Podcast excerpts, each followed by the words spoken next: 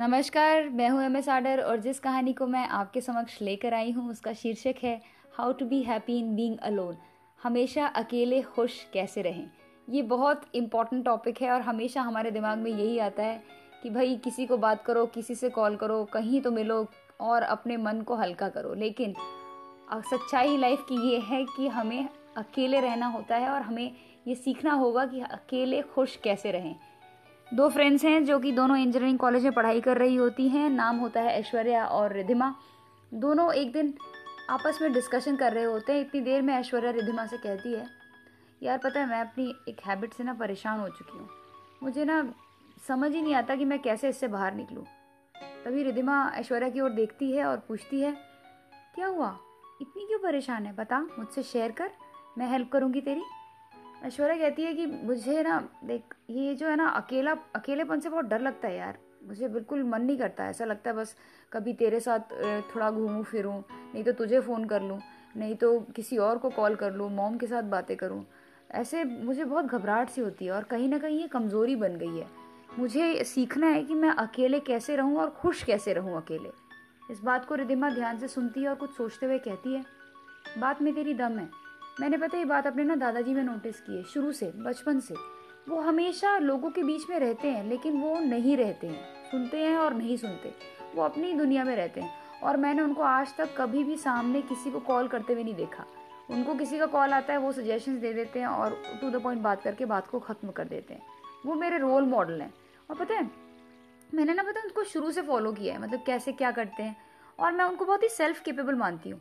आज old age हो गया, अब दादी बिल्कुल अकेली हो पड़ गई है, क्योंकि उनको आदत है वो उनकी दोस्तों से बात करने की।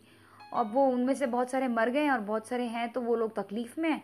और दादाजी हमेशा अपने लाइफ में बिज़ी रहते हैं तो बस वो बिज़ी रहते हैं, इस वजह से एकदम शांति रहती है और सब कुछ बहुत अच्छा रहता है। इसीलिए मैं चाहती हूँ कि तू बता कुछ टिप्स हैं जो तू फॉलो करेगी ना तो तू भी अकेले रहेगी और खुश रहेगी। मतलब अकेलेपन से तू घबराएगी नहीं। तो सबसे पहले ज़रूरी बता, जैसे कि तू अकेले होगी ना तो ऐश्वर्या तेरे दिमाग में ना बहुत सारे थॉट्स आएँगे, बहुत सारे ख्याल आएँगे। तुझे उन थॉट्स को आने देना है और तुझे सोच समझ के जवाब भी देना है। मन कैसे एक छोटा बच्चा होता है, उसको समझाना पड़ता है। और प्यार से तू समझाएगी ना तो धीरे धीरे करके वो समझ जाता है। फिर पता है, अकेलेपन में ना तू अपने आप को समझने की कोशिश करेगी। हम जब भीड़ में होते हैं ना, हमेशा लोगों को एनालाइज करते हैं जजमेंटल हो जाते हैं। और सबसे बड़ा रूट कॉज हम खुद होते हैं। और लाइफ की सबसे फनी बात क्या है कि हम सिर्फ़ अपने आप को बदल सकते हैं, दुनिया को नहीं बदल सकते। अगर रास्ते में कांटे हैं तो हम लोग जूता पहनेंगे, ना कि कांटों को साफ़ करते रहेंगे। ऐसे तो बस ज़िंदगी भर कांटे ही साफ़ करते रहेंगे। और तीसरी चीज़ जो बहुत इंपॉर्टेंट है कि भाई जो चेंजेस होते हैं ना लाइफ में, उसको हमें ना एक्सेप्ट करना चाहिए। वो हम एक्सेप्ट नहीं करते, इसलिए हमको ट्रिगर होता है और हम लोगों को फ़ोन कॉल करते हैं, लोगों से मिलते हैं, बातें करते हैं और टाइम वेस्ट करते हैं अपना। तो जैसे कोई भी चेंज हुआ फॉर एग्ज़ाम्पल गवर्नमेंट बदल गई, मान लो तुम्हारा बेस्ट फैकल्टी कॉलेज छोड़ के चला गया तुम्हारा बेस्ट दोस्त जो है, उसने तुमसे बात करनी बंद कर दी। तुम्हारे लाइफ में ऐसी प्रॉब्लम कि तुम्हारे घर में कोई तुम्हारा बहुत प्यारा है, उसकी डेथ हो गई। तो ये सब चेंजेस को अगर तुम एक्सेप्ट करोगे ना, रोना तो आएगा ही, दुख होगा। लेकिन एक्सेप्ट करो कि हाँ भाई change is the constant thing in the world तो लोगों को हम कॉल नहीं करेंगे। और लोगों से हम फालतू की बातें करके खुद को नहीं थकाएँगे। और पास्ट में जो हो गया, सो हो गया। कुछ अच्छा हुआ वेरी गुड कुछ बुरा हुआ वेरी गुड उसके बारे में सोच के कि अरे मैं तो बहुत अच्छी थी, मैं तो स्कूल गर्ल थी, मैं तो प्रिफेक्ट थी, लोग मुझे बहुत प्यार करते थे। फ़र्स्ट पॉइंट सेकेंड पॉइंट अरे यार, वो मेरे एक ज़माने में मेरी बेस्ट फ्रेंड रहा करती थी, अब तो मुझसे बात भी नहीं करती है। हाँ मतलब एडवर्स और गुड दोनों को भूल जाओ because past is past bygone is bygone now only focus on present आ रही है बात समझ में? रिधिमा की सारी बातें ऐश्वर्या बहुत ध्यान से सुन रही होती है, और वो कहती है हाँ मुझे यार बिल्कुल क्लियर हो रहा है, और मैं ऐसे पक्का फॉलो करूँगी। उसके बाद में रिधिमा कहती है कि पता है, ये ना एक अपॉर्चुनिटी है अकेले रहना, क्योंकि उसमें तुम पता है, अपना सेल्फ रिफ्लेक्शन करते हो, तुम बहुत सारे स्किल सीखते हो, खुद के अंदर बहुत सारे बदलाव लेकर आते हो, और सबसे ज़्यादा इंपॉर्टेंट है इसको पॉजिटिवली लेना, अकेले रहने को। तो मज़ा आने लग जाता है उसको, तुम उस सिचुएशन को इन्जॉय करने लग जाते हो। और वो काम कर जिसमें तुझे मज़ा आता है, जैसे म्यूज़िक सुनना है म्यूज़िक सुन मूवी देखनी है मूवी देख बुक्स पढ़ना बुक्स पढ़ वॉकिंग जाना है जॉगिंग जाना है वॉकिंग जाना है स्विमिंग जाना है साइकिलिंग जाना है, ये सब काम कर। तुझे अच्छा लगेगा। और इस तरह से तुझे बहुत ही ज़्यादा लाइफ एकदम ब्लिसफुल हो जाएगी, अकेले रहने की आदत हो जाएगी, तू उसे इंजॉय करेगी तो खुश रहेगी अकेले रहने पर।